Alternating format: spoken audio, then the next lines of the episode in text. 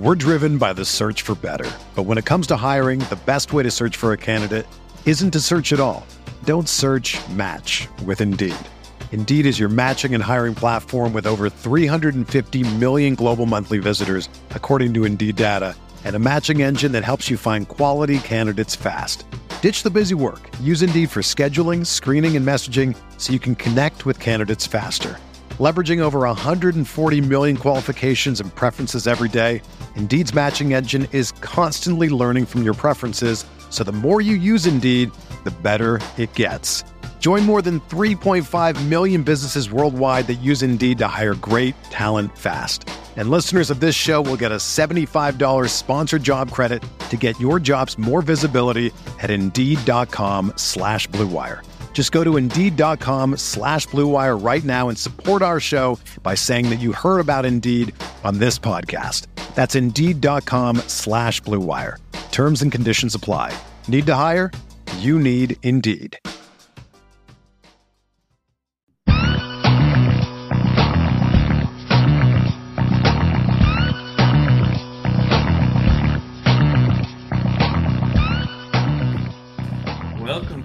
Fantasy Football Report. Uh, exciting week eight to talk about. Got a lot of scoring, a lot of big uh, fantasy performances. How's it going, Hassan? Uh, you know, just living the dream out here, uh, having a having a really fun week eight. It depends on which team, but having a good one. But I'm really excited for a guest actually making his debut on uh, the FF Report. Court, thanks for joining us, man. What's up, guys? Thanks for having me. Absolutely, yeah. At least debut on the uh, FF Report live stream. I'm certain we've had you on. Yeah, I did a pod with you. Probably I want to say three years ago, something like that. Blair. Yeah, yeah. Might have been Yeah. with Nico. I need to get on these more. I'm, I'm pretty Oh, bad that's with right. It it. I always been- enjoy it once I get going, but it's one of those things where I- I feel like it's it's uh it's just this thing hanging over my head all day that I don't look forward to. And then as soon as I start it, I enjoy it. So I'm looking forward to this. Well, hopefully we'll make it doing it. enjoyable for you. Um, uh, it's exciting to get you on actually to talk about about uh, the prop betting scene because that's something where I think if you're really into fantasy, you have kind of a, a built-in advantage if you're if you're paying attention. Um, so yeah, I mean, you are doing a lot of stuff on that over at Bet the Prop. What's the kind of elevator pitch for that?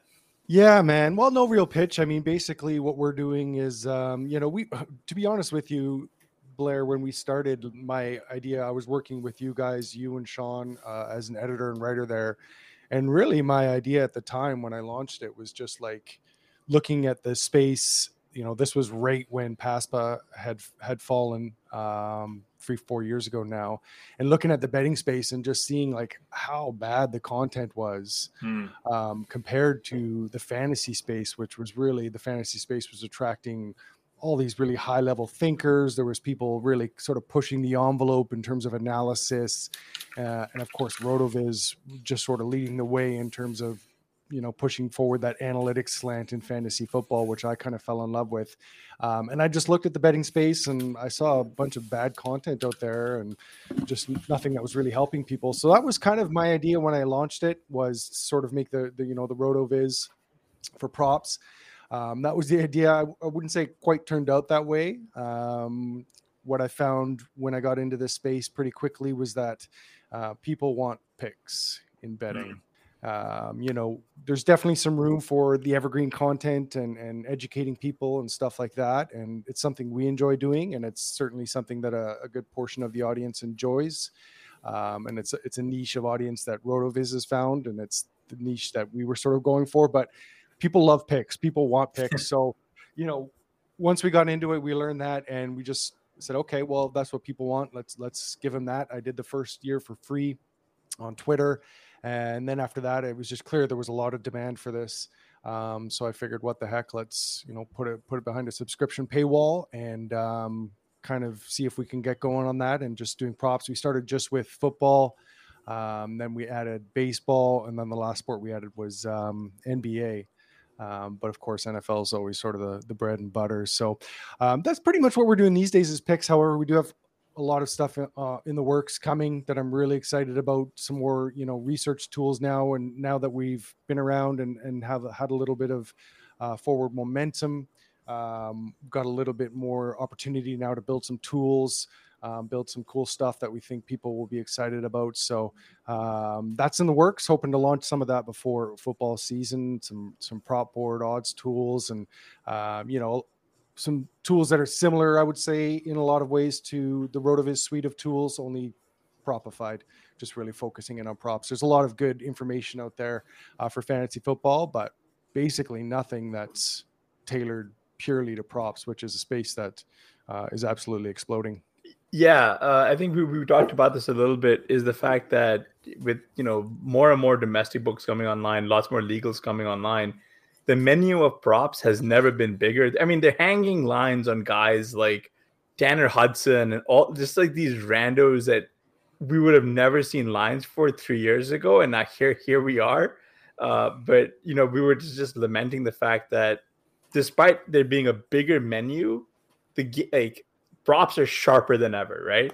Like it's been it's been a tough year for pretty much most people betting them, and uh, it's just been kind of kind of coin flippy, right?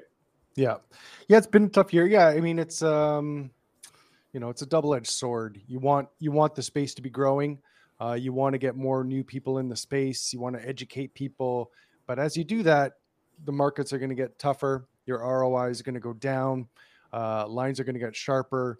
Um, it's no surprise to me. I think the only real surprise is how quickly it happened. I, I think mm-hmm. I was pretty confident when I started this that people would eventually see what I saw that like props is a ton of fun like you know and especially like you say blair if, if you're just using it to kind of augment your fantasy and what we've seen with a lot of people sort of leaving fantasy behind and really getting behind the betting wave on props um, and it you know it is it's just a ton of fun. You're not really invested like you are in season long teams um, you know every week's a new week all that kind of thing but so not really something i am surprised to see. Definitely sharper. I thought maybe we were a couple years away to sort of seeing this mainstream acceptance that we're starting to see.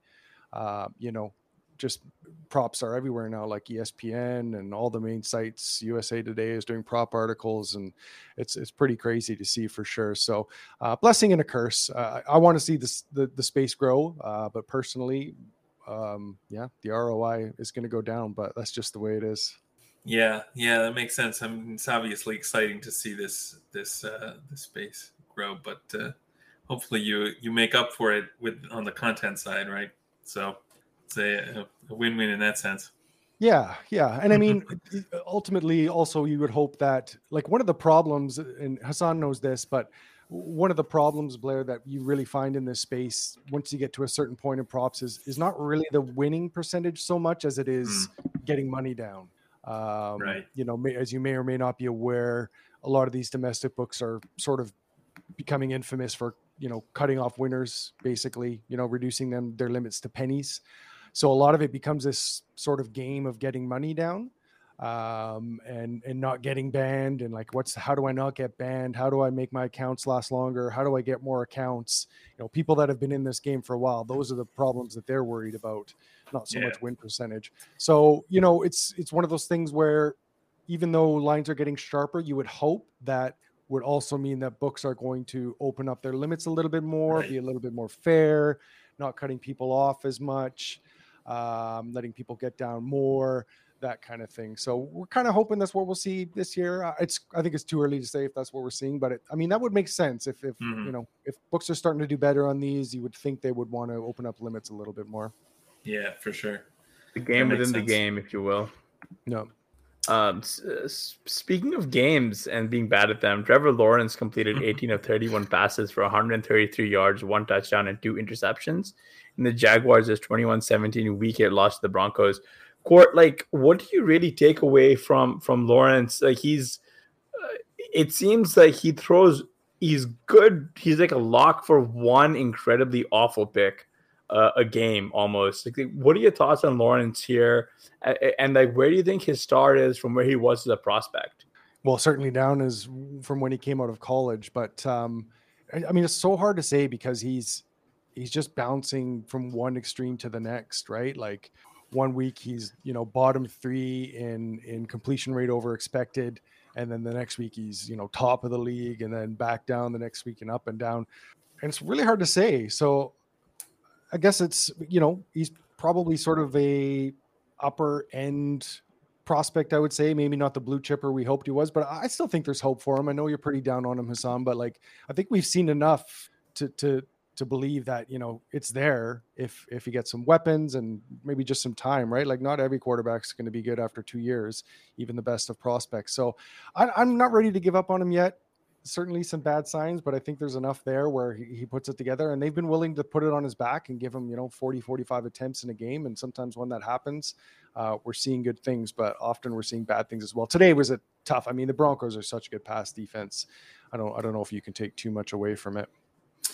Yeah, that's a good point. I mean, one thing that was really working for Jacksonville, even though they didn't end up winning the game, was ETN uh, rushing the ball. He had 156 yeah. yards and a touchdown. Crazy. I mean, um, you know, he wasn't didn't do so much in the receiving game, only six yards, but um, he's looking like someone who's could kind of, you know, become one of the top running backs over the rest of the season. I mean, yeah, I think four, four straight games now with 100 yards mm-hmm. from scrimmage plus. I think. Yeah. yeah. Pretty good. Yeah, he he blew over his uh, his rushing yard prop, which is 71 and a half, right? So um, I uh, maybe it'd be interesting to see how they're going to handle that going forward because he's just so explosive. Um, I wanted to get your take on on not just not just on uh, ETN though, but I wanted to get your take here because I know you're a Broncos fan, so I really did want to get your take here a little bit on. Don't put that on me, man. Um, long time ago. Oh, all right. Hey, no, that, that that's totally fair because I I, I re- the, realistically what I'm trying to get your take here on is like the Broncos are still like this team that doesn't have an identity, and in a way, it's a bit of a shame that they won this game, right? Because they because because they could have cleaned house. Um, uh, it's it's genuinely. I guess I guess we should start from the top, which is. Uh, so is Latavius Murray really the one A in this backfield? With Melgo as the one B because there's no more like there's no more Mike Boone. So what is going to happen in this backfield? I think pretty much what we saw today, more or less. I think it was pretty close to split, right? Yeah, it looks like yeah. Gordon had nine carries, four catches. Yeah, he was kind of kind of Gordon was getting the dump offs and the two minute drills and whatnot. So yeah, probably a split. I, I did draft a little bit of Melvin this year just because he was cheap, and I thought I we kind of got the scenario that we were hoping for with Javonte going down. Not that we were hoping for that, but when you're drafting Gordon, that's sort of the, the best case scenario. And uh, we got that, and it's you know he's pretty much the same guy. So, um, but you know the nice thing is they do seem to want to feed him uh, down at the goal line on the odd occasion they get down there. So, and he's getting you know two, three, sometimes four targets a game. Um, so you know, like back back end RB two. I think he, he's reasonable going forward. Same with Latavius, but I think a lot of it's just going to depend on this offense and if they can kind of get out of the gutter a little bit. Yeah, it does seem like they're not necessarily committed to to anyone. I mean, Latavius got more carries in this game, but you could easily see next week a lot of those go to sure. Melvin, and they just you know kind of not even necessarily the hot hand, but just I don't know uh, I mean, the whim you, of don't, the uh. You don't you don't get the sense that this coaching staff really has a plan. Exactly. So. Uh, I mean, it, uh, I think they might have learned a little bit about clock management since the first two weeks. Like that was just an unmitigated disaster, um, with just burning timeouts left and right. But yep. I, I wanted to get your take here on on this Jerry Jeudy thing. It's like, um, second week in a like the at least when I since you know both of them have been around Sutton and Jeudy, uh, we've seen Jeudy with like some laughably low um or relatively low lines off like 46 and a half, I think is like his uh reception his receiving yard total was for this one. He kind of went over his six uh six of his seven targets for 63 yards and a score. But I really wanted to get your take on what is happening with Courtland Sutton and is Jeudy sort of has he overtaken him in the pecking order here? And do you think r- remains like the split going forward rest of the season? Man, I really don't know. Um, definitely not surprised to see it even out a little bit more. I, I don't think Sutton was ever going to run away with that. Jeudy's just too talented, too good. Um, so I did. I never really expected sort Sutton to be running away with this, but I never really expected him to sort of lay these eggs we've seen from him the last couple weeks as well. And uh, I think maybe part of it is they want to get they seem to want to get KJ Hamler a little bit more involved. Mm-hmm. Uh, Greg Dulcich has certainly emerged as a playmaker for them. Um, so that might even be part of it a little bit more than than Jeudy kind of emerging is the fact that we're seeing a couple other decent play. Like Hamler's certainly a guy that's worthy of opportunities. Um, Dulcich, I didn't know much about, but he obviously looks great. Uh, so that might be part of it as well. Um, so yeah, I mean, going forward between Sutton and Jeudy, you know, I would say it's still sort of pretty even rest of season. I would rank them. I would say um, wouldn't really give one or the other the edge there, but you know, this offense is just going to be tough no matter what. I think so. I'm not really excited about either option. Yeah, I mean, are you comfortable starting someone like Sutton with uh, you know bye weeks coming up and stuff, or does this kind of performance make you look for other options? I don't. I don't mind it. Like you, it's going to be. It's just you, if you're going to start him, you just kind of got to accept the variance that's going to come with it because he is going to have his good games. He's a talented guy, and Russ is going to air it out. You know, he's going to have several throws of 30 plus yards every game, and some of those are going to go to Sutton. So, um, you know, I think if, as long as you're all right, sort of embracing the variance there and knowing what you're going to get, which is sort of uh, hero or zero, then um, then I think it's fine. I, am not like hitting the panic button on Sutton uh, today. I mean, again, like the the um, Jaguars get pretty good pressure on the quarterback.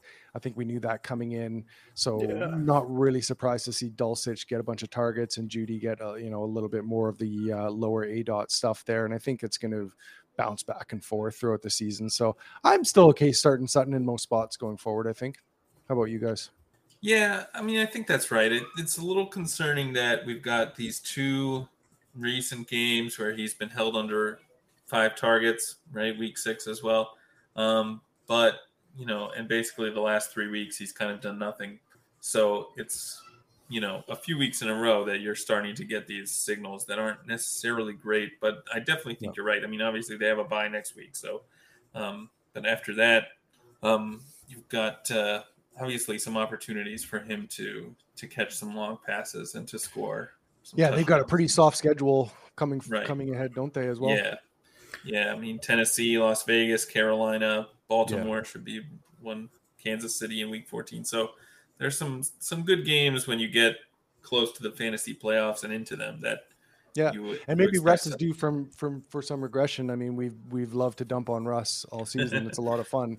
But you know, uh, he looked not bad today, and uh, he could be due for a little bit more regression. So if that happens, and this even if this offense kind of turns into you know a, middle of the pack offense, um, you know, I think that's something to be excited about with Sutton. He, uh, he's so talented, right?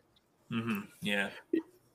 What's really frustrating, I guess, about the Broncos offense is, uh, like aside from the one game where like Russ was truly, truly hurt, like you could just sort of see it he's kind of just looked like Russ.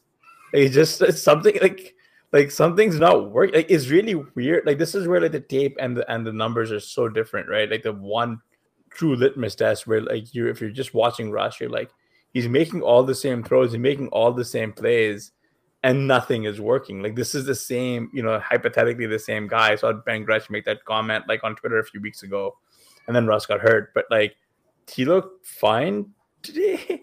Like in the yep. second half, he looked pretty good. Like second half, yeah, mm-hmm. yeah. It's just it's just such a it's a funny game we play, I guess. Uh, yeah, I mean, so like I think that's a good point. Like it's and that that could point to the fact that he is due for a little bit more regression. Like he was so efficient in in Seattle uh, yeah. for a lot of his time there, and you're kind of like, well, if we just give him more plays, they're going to let Russ cook, right? And now we're sort of seeing the opposite end of that spectrum where there's not a lot of volume and he's not very efficient.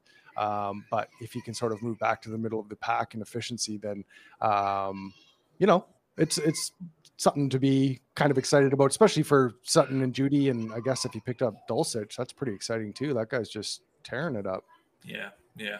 I guess it's maybe not even that unexpected where like we shouldn't have been that surprised that this offense coming in with a new quarterback, new coach, like uh, you know, getting Jeudy back, getting a lot of players back from injury, it's not that surprising that they would have maybe um, had some growing pains, maybe you want to say. Yeah, At the and they've got their coaching right? staff is so inexperienced, yeah, right? Like yeah. not oh. it's not just Hackett. Like all these guys are just you know baby faced guys.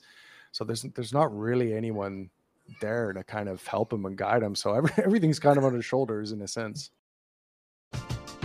We're driven by the search for better. But when it comes to hiring, the best way to search for a candidate isn't to search at all.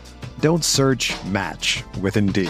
Indeed is your matching and hiring platform with over 350 million global monthly visitors, according to Indeed data, and a matching engine that helps you find quality candidates fast. Ditch the busy work. Use Indeed for scheduling, screening, and messaging so you can connect with candidates faster. Leveraging over 140 million qualifications and preferences every day, Indeed's matching engine is constantly learning from your preferences, so the more you use Indeed, the better it gets. Join more than 3.5 million businesses worldwide that use Indeed to hire great talent fast. And listeners of this show will get a $75 sponsored job credit to get your jobs more visibility at Indeed.com slash BlueWire. Just go to Indeed.com slash BlueWire right now and support our show by saying that you heard about Indeed on this podcast. That's Indeed.com slash BlueWire. Terms and conditions apply. Need to hire? You need Indeed. Um, yeah, moving on to another really interesting game. Um, Cowboys put up 49 points against uh, Chicago. Tony Pollard. Uh, we kind of expected him to have a big game with Zeke not playing, but I don't know if anyone expected this 131 yards and three touchdowns on the ground. I mean, as long as Zeke is out, like Pollard is a must start, obviously, right? Yeah. Well, who didn't see this coming? Uh, we've been waiting three years for this day. That's right. And we all were calling it. Everyone on Twitter, right? We knew exactly what was going to happen, and it happened. It, yeah, pretty, pretty awesome. Pretty awesome. Uh, I don't know if you guys saw that quote though from uh, Jerry Jones after the game, already saying though that as soon as Zeke comes back, he's our guy. Yeah, of course. Yeah, I mean, you you like, I, I don't even understand why they're so entrenched in him, right? Like with him, um, like it's it's it's okay to have lightning without the thunder, you know. Like, like uh, I mean, I I mean, realistically, like like Zeke has been really like what's genuinely funny to me is that like he misses and they go like the Cowboys go go out and hang up almost a 50 spot. I mean, obviously the like the defense is the thing isn't particularly great, but like with Zeke on the field, he takes away like all like 14 or you know 15 or even sometimes 17 touches off the ball, and they waste so much time. Like because like, he, he's just like one of those classic clock eating type, you know, like he's just a guy, right? Like you can put in Damien Damien Harris, you can put in think about like any grinder RB without this incredible efficiency burst like a Chubb or a Henry, and that's Zeke. Right. So like, why does it have to be Zeke that they need? I don't know, man, because they paid him really, and they I think they Yeah. feel like they have to justify that investment. I mean, I know that's the obvious answer, no real insight there, but and and Jones is just a stubborn, prideful guy, and he's just not willing to uh, admit that um, you know the sunk he's just sunk too much cost into this, and maybe it's time to move on. And I don't know what's his what's his cap number like. He's not cuttable. I think they can actually. I think they can get away from it next week. Let Next me just check. Yeah. Yeah. Yeah. I mean, I don't what there's not much to say. It's gonna it's gonna be what it's gonna be. They're gonna feed him, like you say, he's gonna get his 14 touches. Uh, they're gonna go from a 50 point game today against what was a, a good, pretty good, well, horrible run defense, but it was a pretty good pass defense. Um, and and scored 50 points on them, and then they're just gonna go back to grinding games out with Zeke. And yeah, I couldn't really tell you why, other than just you know they've they've invested in him, and that's what they want to do. Um, but yeah, uh, and I don't think Zeke's injury is too bad, right? Like it was just kind of a um, hyperextended knee or something like that. Yeah. So uh, I think he had a, maybe half a chance to go this week. So yeah, I don't know. This might have been it for for Pollard, but it was a glorious day. Yeah. So like so so so with Zeke, they've got a potential out next year where they can eat about a twelve million dollar dead cap hit, but they save about fifty million. Hmm. Oh, really interesting. Yeah. That I mean that's a that's a pretty big number to save, right? So Yeah. that that becomes an interesting real dynamic. But like the issue is like you said like earlier, Jerry Jones is a prideful guy. Like he's very stuck in on his position. Yeah. Um they might they might actually end up restructuring his contract, but it wouldn't surprise me to see Zeke uh back there when No, I mean for sure. fuck this fucker Malik Davis did his best Zeke impersonation. Eight carries for 23 yards and two catches for 18 yards. Like, I mean, that's Zeke numbers, right? Like, Yeah, it's, it's, I it's mean- replacement level for sure. Yeah. Um, what was nice actually was to see Dak uh, a little unleashed. Very, very efficient. Uh, completed 21 of his 27 pass yards, 250 yards, and two two TDs. Uh, CeeDee Lamb looked pretty good on his uh, seven targets, got five of them for 77 yards and a score. And it's going to pain me to say this, but Dalton Schultz looked really good, catching six of his seven targets for 74 yards. Um, Court, like, do you think this puts CeeDee Lamb in the like as a potential top 12 wide receiver rest of the season? And with uh, with Dalton Schultz, like, is he a viable top six tight end rest of the way? Lamb for sure. Like he's his target share is uh, coming into this week. It was top four, top three, I think, his target share. Like he's been around 35% most of the year on target share, but a lot of that's come from Cooper Rush. Um, and sort of, and then last week you had a game script against Detroit where, you know, they didn't have to run much volume and they didn't have to push pace very much. Um, but yeah, very much so. I think CeeDee's absolutely a wide receiver one going forward. Just his target share is there, the air yard share is there. Um, we, pro- we haven't, we're still kind of waiting for that explosion game from him, but um, you know, they're, he's getting the biggest cut of this offense by far. Even Gallup, I don't think Gallup did much today. Again, I should have bet that under. I had it on the list. But yeah, he's it's pretty he's interesting that bad. he's sort of go. Yeah, he's gone by the wayside here, even though he's back. Um, and I think that kind of speaks to to Lamb and um, you know the fact that he's commanding this many targets is pretty encouraging. I would definitely, if there's a guy in your league that's looking to potentially buy low or sell low on him, um, I'd love to have Lamb. And I mean, this this we saw what this offense is capable of, right? Like, sure, it's not going to help when Zeke's in there plodding away, but like this is a super talented offense, and like Dak is, you know, he's got a high ceiling. So uh, Lamb can absolutely. I don't know what their playoff schedule looks like, the fantasy playoff schedule, but um, you know, Lamb's absolutely a guy who can who can win you a lot of games. I think in the back half of the year. Yeah, they get some some kind of interesting matchups. They play the AFC South. It looks like a lot of games Oh, in, in, in the uh, fantasy playoffs: Indianapolis, Houston, Jacksonville. Those are pretty much all pass funnel defenses. I think Yeah, Tennessee definitely is. Yeah, yeah. So they get Tennessee in. Week 17. So that's uh, that could be a, Oh yeah.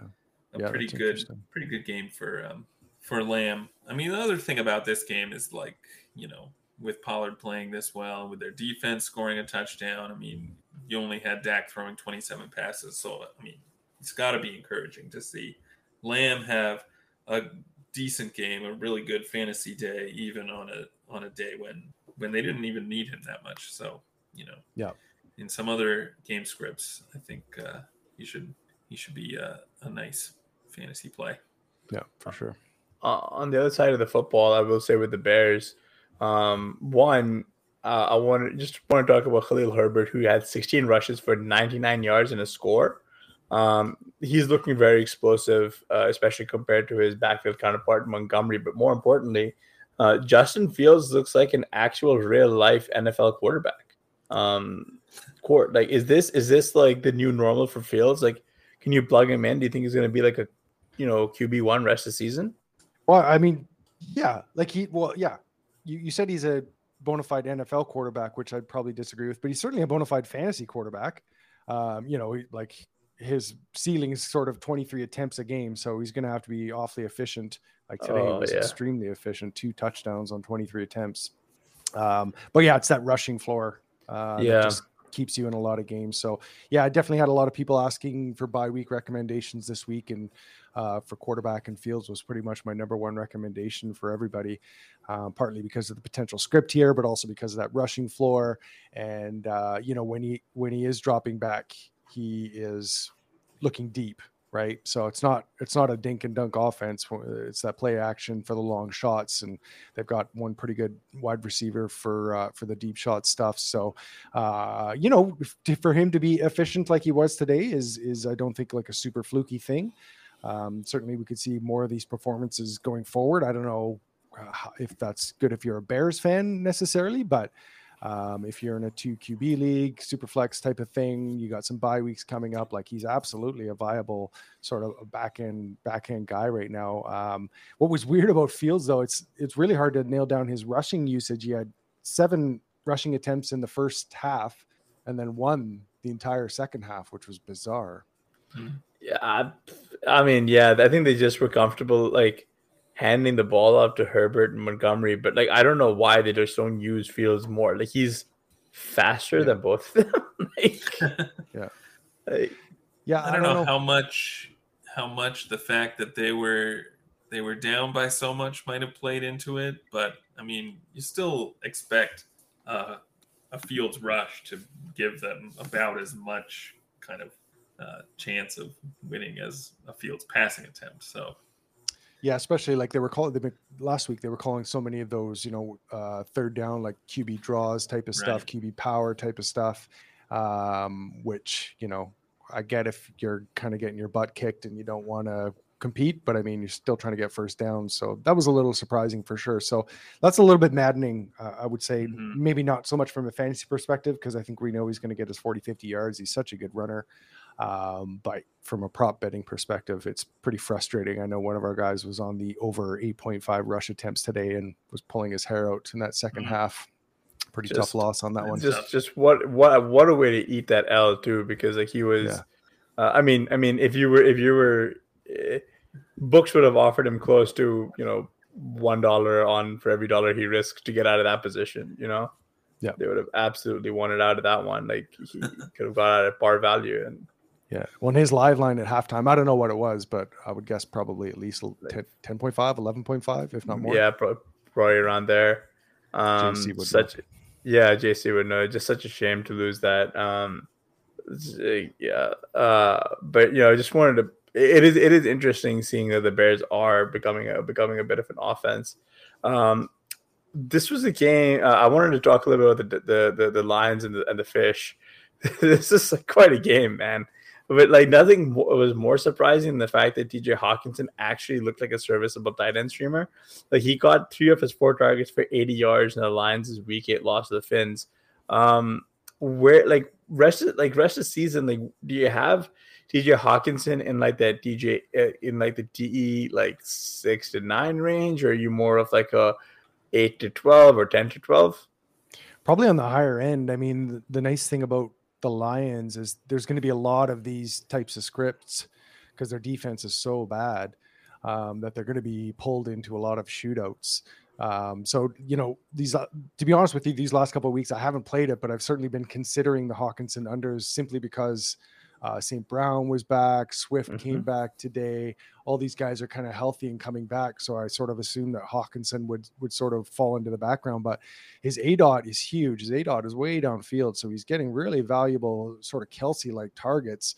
Um, in an offense that's going to be chasing script a lot, chasing the game a lot in negative game script. Um, really, really bad defense that's just going to give up a ton of points. So yeah, I like Hockenson I'm, I'm a little bit upset I don't uh, have more of him in fantasy this year and, and not in any key spots really in my redraft leagues. Um, I just I just thought with St. Brown emerging, certainly Goff has been a lot more efficient than anticipated this year.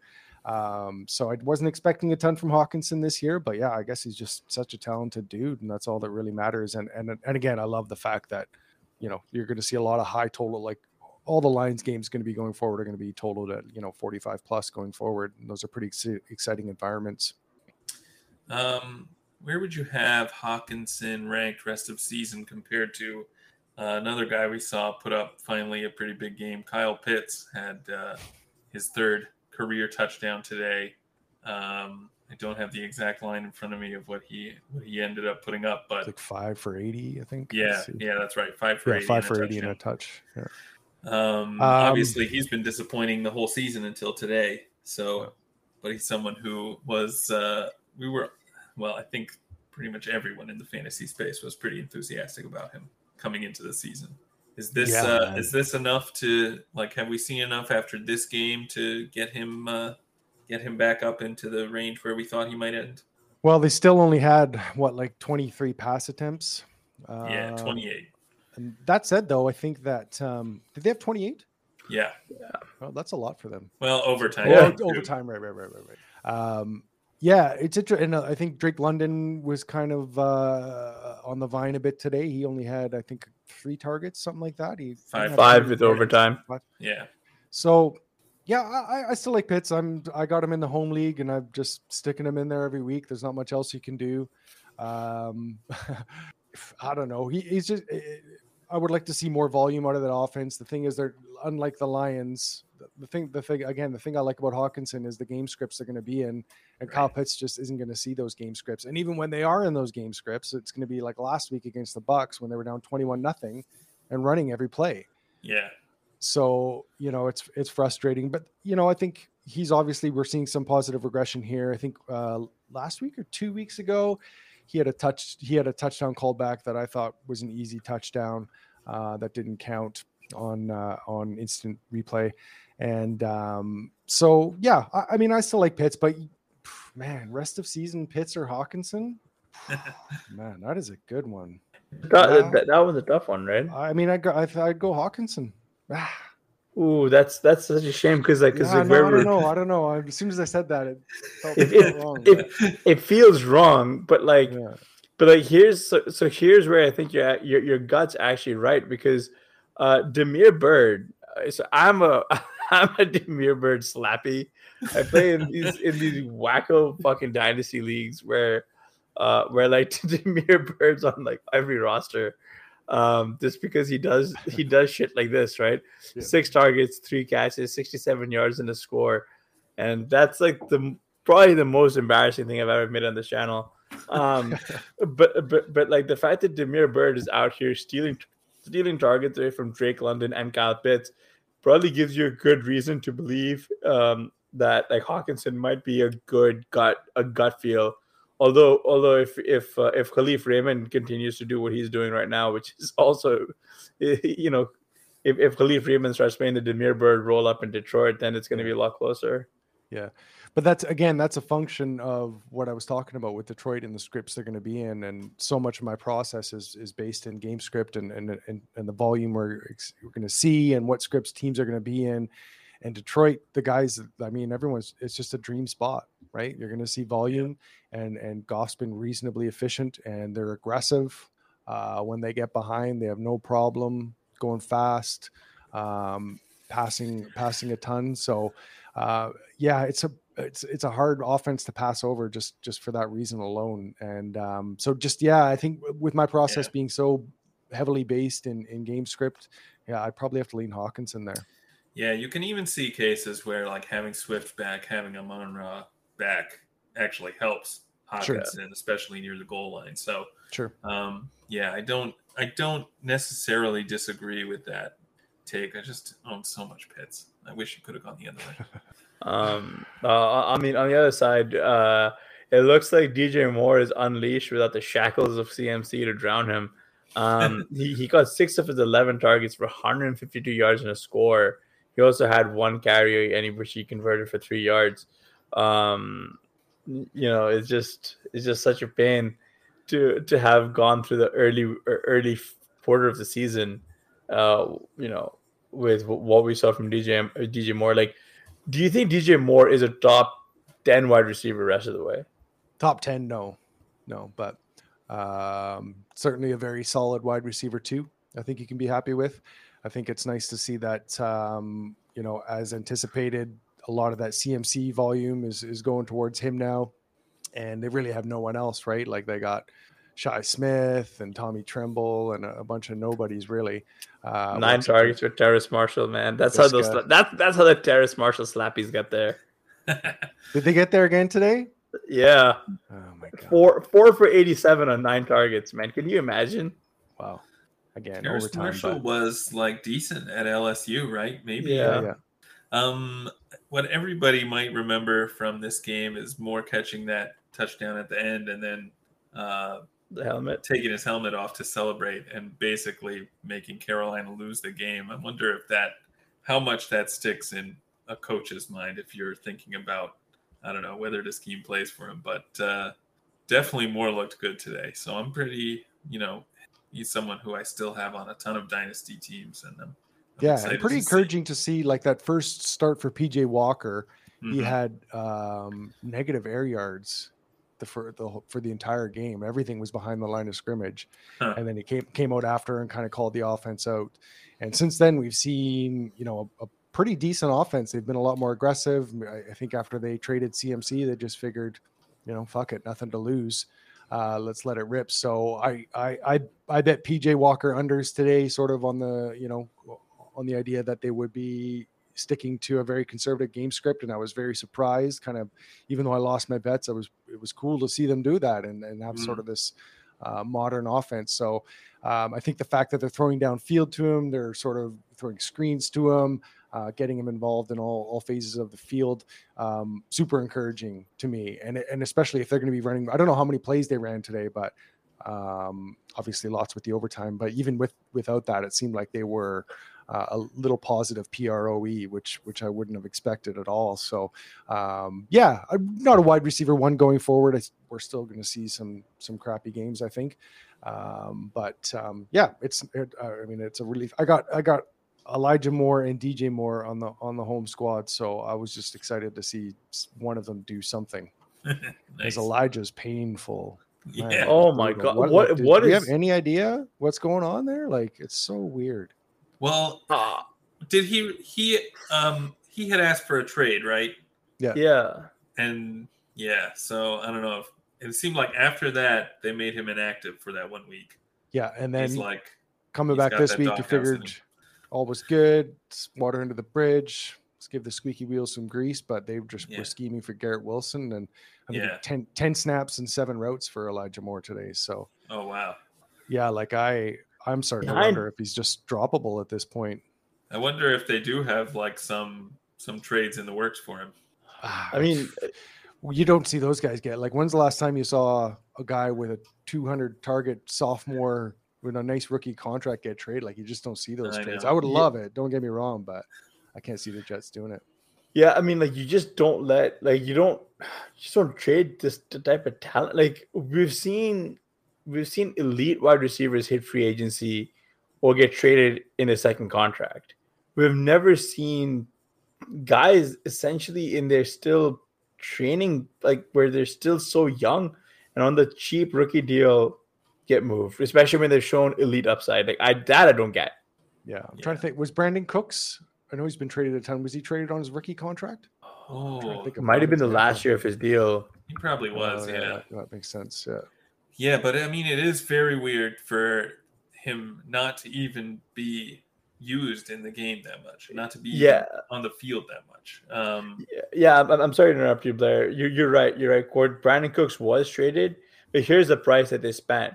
The Patriots traded their first rounder and the third round pick and a fourth round pick. Wow. That's what they gave up to get Cooks. Yeah.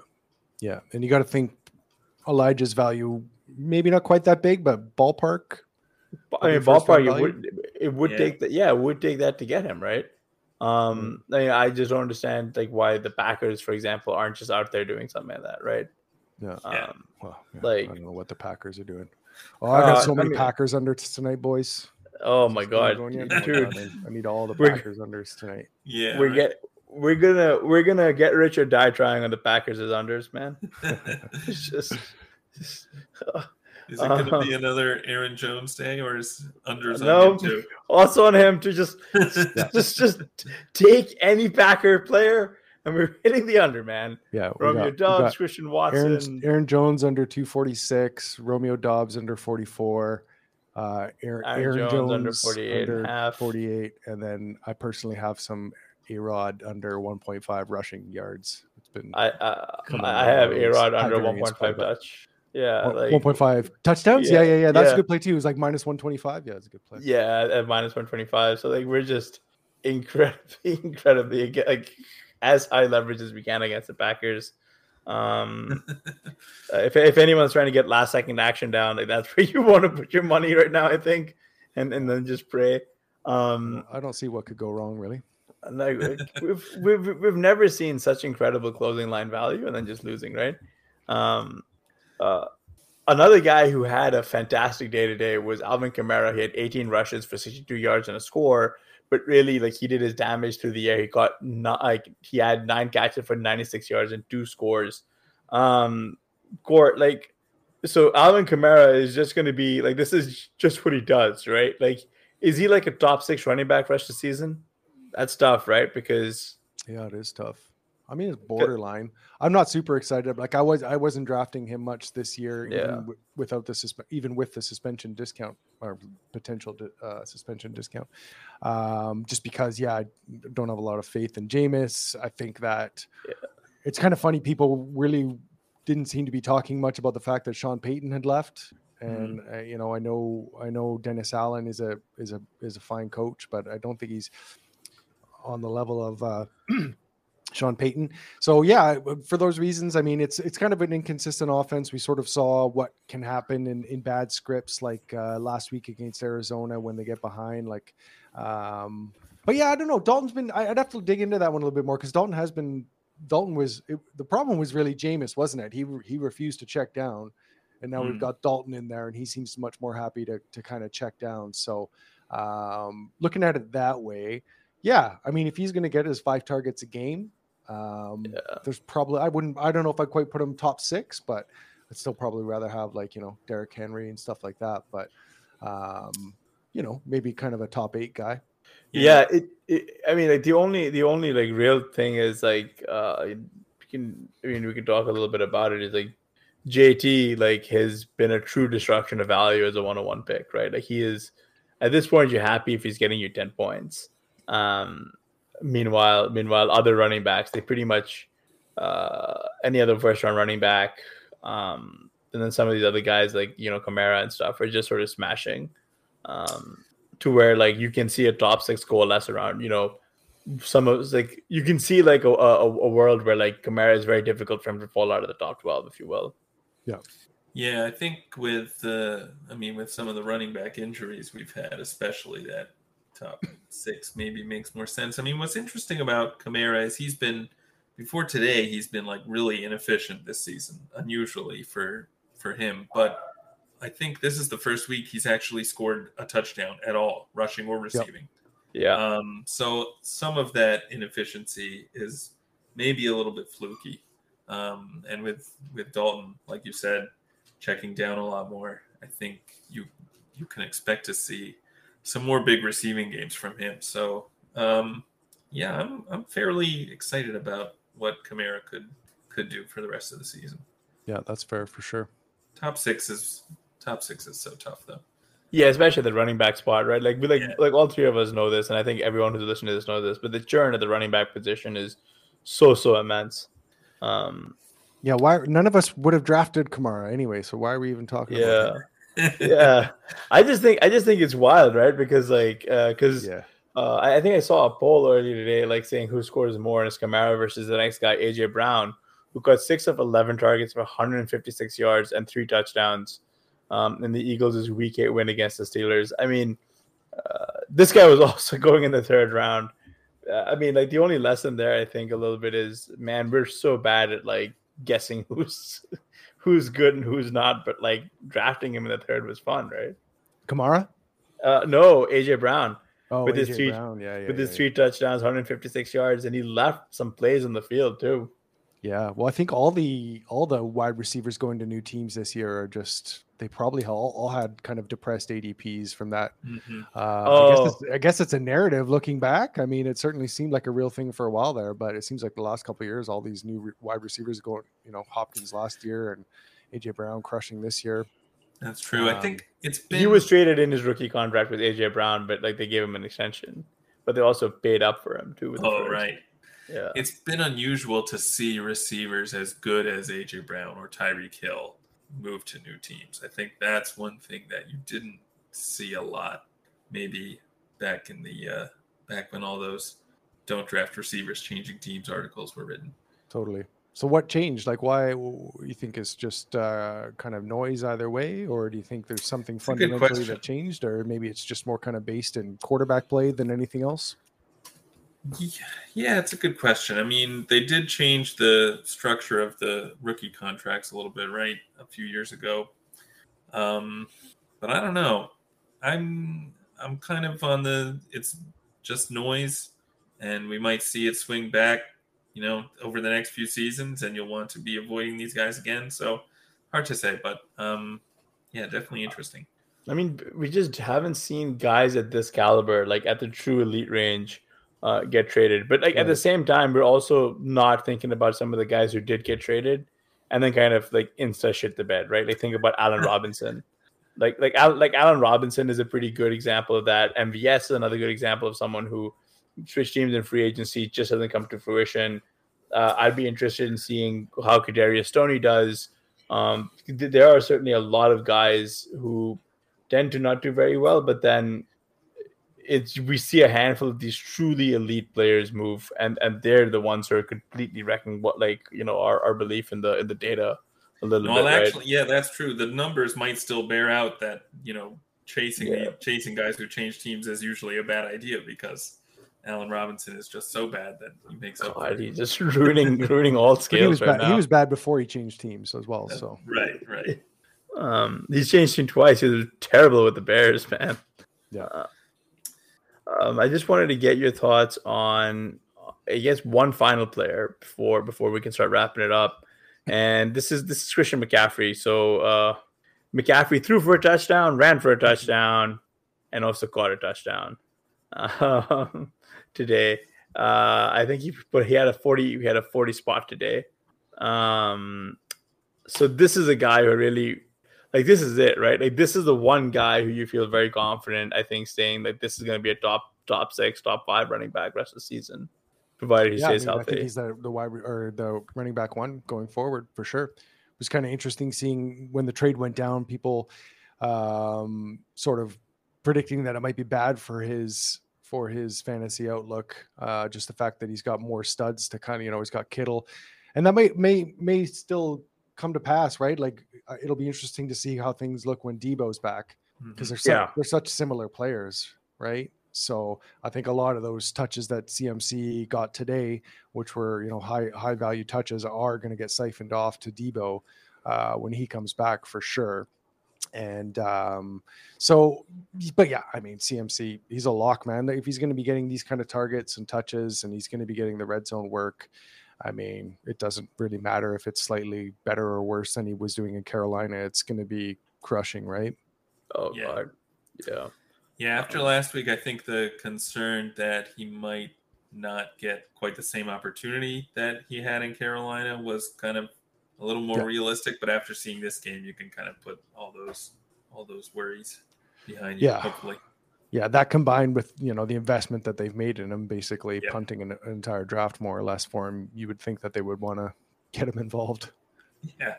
Yeah. Um, some rumors, I guess that that they might be con- uh, entertaining trades for Jeff Wilson, which would be just another. What are they gonna get for him? Like a fourth? Like Uh, yeah, I don't know. Yeah, I'm When's sure the trade deadline teams- on, on Tuesday? yeah, Yeah, So who'd you guys, if you guys had to put money on one guy getting traded on Kareem Hunt. Tuesday, who yeah. Kareem Hunt Kareem seems Hunt? like Kareem a pretty good, pretty uh, pretty likely scenario. So what does that do happen. for Chubb's value? You think does it change change it much? no, not, not as much on the receiving side. Uh, but you're gonna see because I think you're gonna see a lot more D'Ernest Johnson. Uh, I think that offense we're gonna see a pretty big change going forward. Um, Sure. Yeah, got uh, because because Deshaun's going to be back like in a couple of weeks, um, and that's going to change everything. Uh, but I do think that the Browns are open. Like they've been pretty open and vocal about trading Kareem Hunt. Uh, Joe King actually points out Hunt is about a contract next year. No, uh, I believe that is correct, but I also believe that whichever team who that will be will be taking on Hunt is ostensibly going to be giving him some kind of like, a, like an extension when they sign him because I think that he could be had for very cheap um like a like a six or something because like that's kind of what what uh, michael uh, james robinson was just traded for I um think they're asking they're they're asking for a fourth. I think is the report that they want. Back. yeah yeah i think i think they're gonna get like a like they'll easily get like a fourth or a fifth especially from a running back needy team um Rams. so Yeah, maybe. Or do they have a fourth left? I don't know. I don't know. That's the. I mean, the one the thing that's interesting, like over the last two games, Hunt has nine carries total. So, um, if you're just looking kind of recent, what they've what they've been kind of doing with their splits probably doesn't change much for Chubb at all. Um, apart from week one, Hunt really didn't. I mean, he had some carries, but he wasn't doing much. He wasn't adding much to the offense. So, no Yeah. so yeah, I don't know that it changes Chubb's value. Um, I don't know. Is Demetric Felton still around? He's kind of interesting. you, no, D'Ernest Johnson's going to take over in the event because Yeah. I think he, I think Yeah. he's going to be the guy that you want, like as a as a as a flyer. But even even if we get two one, one and a half two extra targets a game from Chubb, that's a pretty big deal. I think. Yeah, for Chubb, yeah, be especially because he's so good on the ground. Um, if if you get him some of those receptions, man, that guy is gonna smash.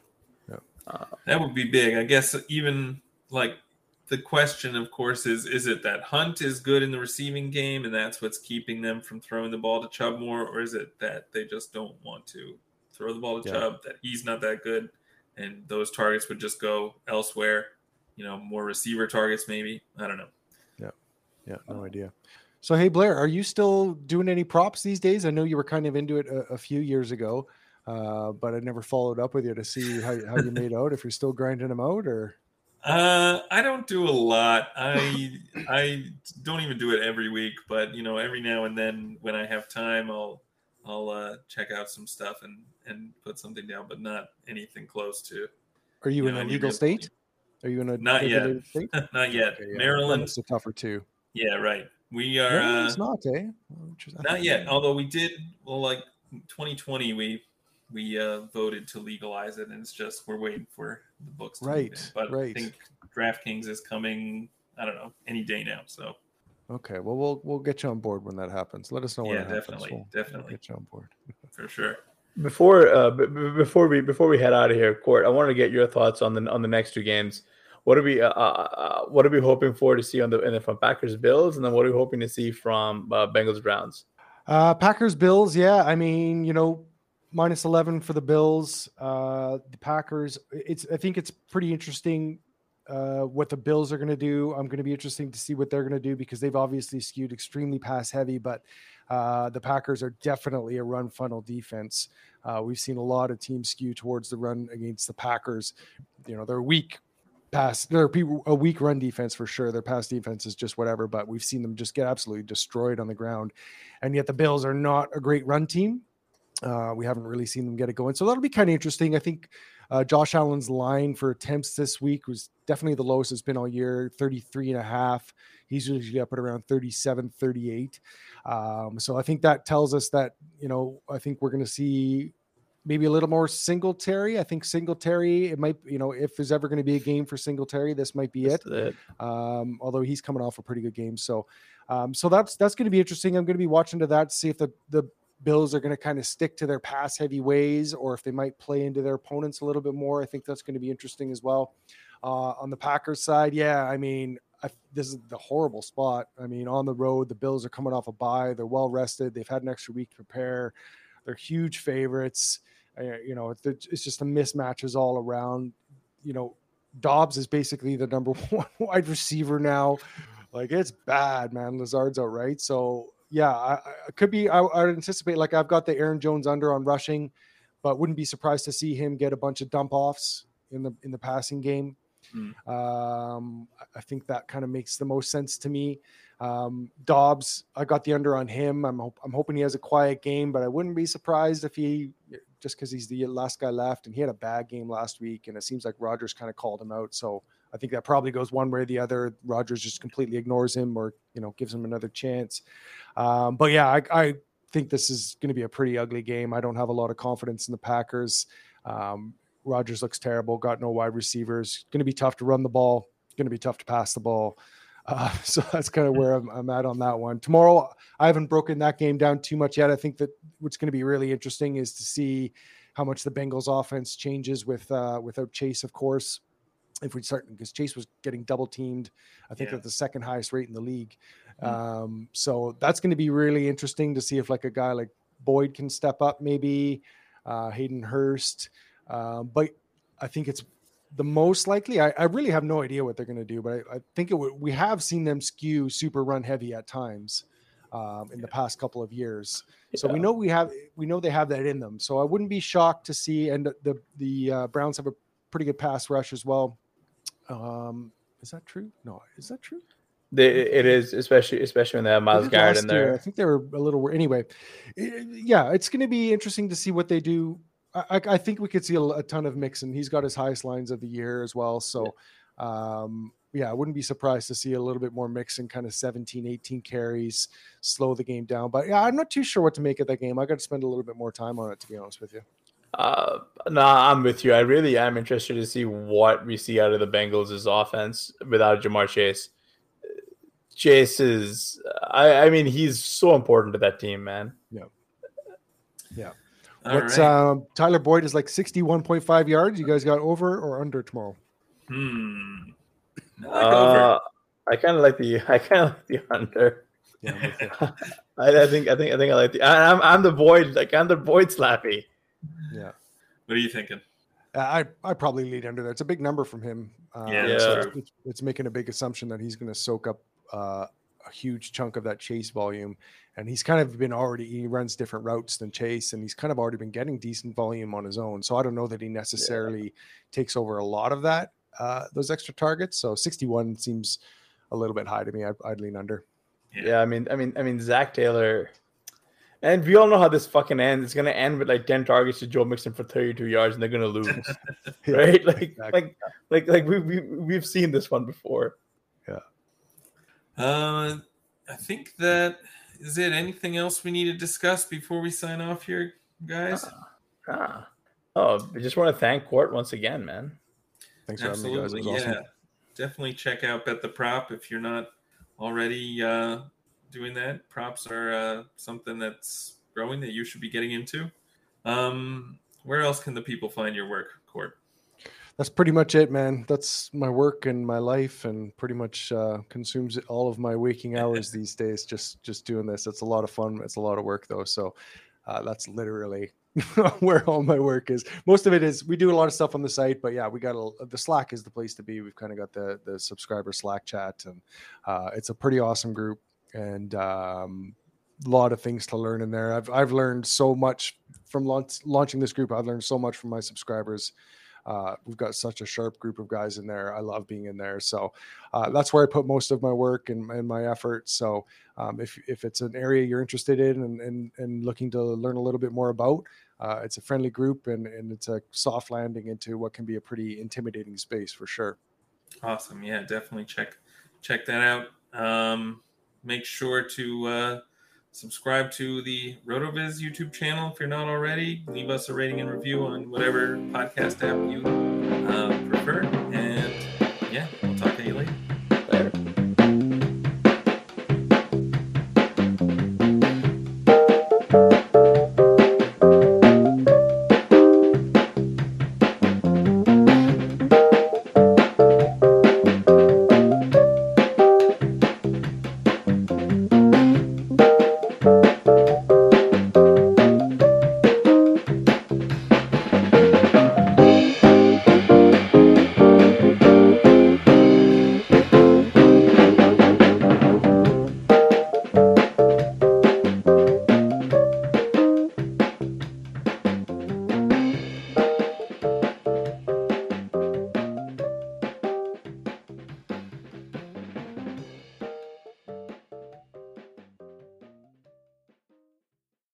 Everyone is talking about magnesium. It's all you hear about. But why? What do we know about magnesium?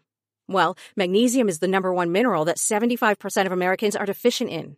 If you are a woman over 35, magnesium will help you rediscover balance, energy, and vitality. Magnesium supports more than 300 enzymatic reactions in your body, including those involved in hormonal balance.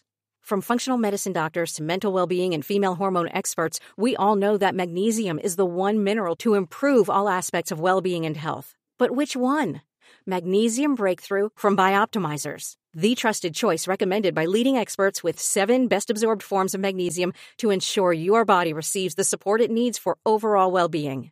Go to bioptimizers.com slash balance today and use code BALANCE10 for 10% off. Support your journey to wellness at B-I-O-P-T-I-M-I-Z-E-R-S dot com forward slash balance. Magnesium Breakthrough from Bioptimizers, your foundation to optimal health and vitality.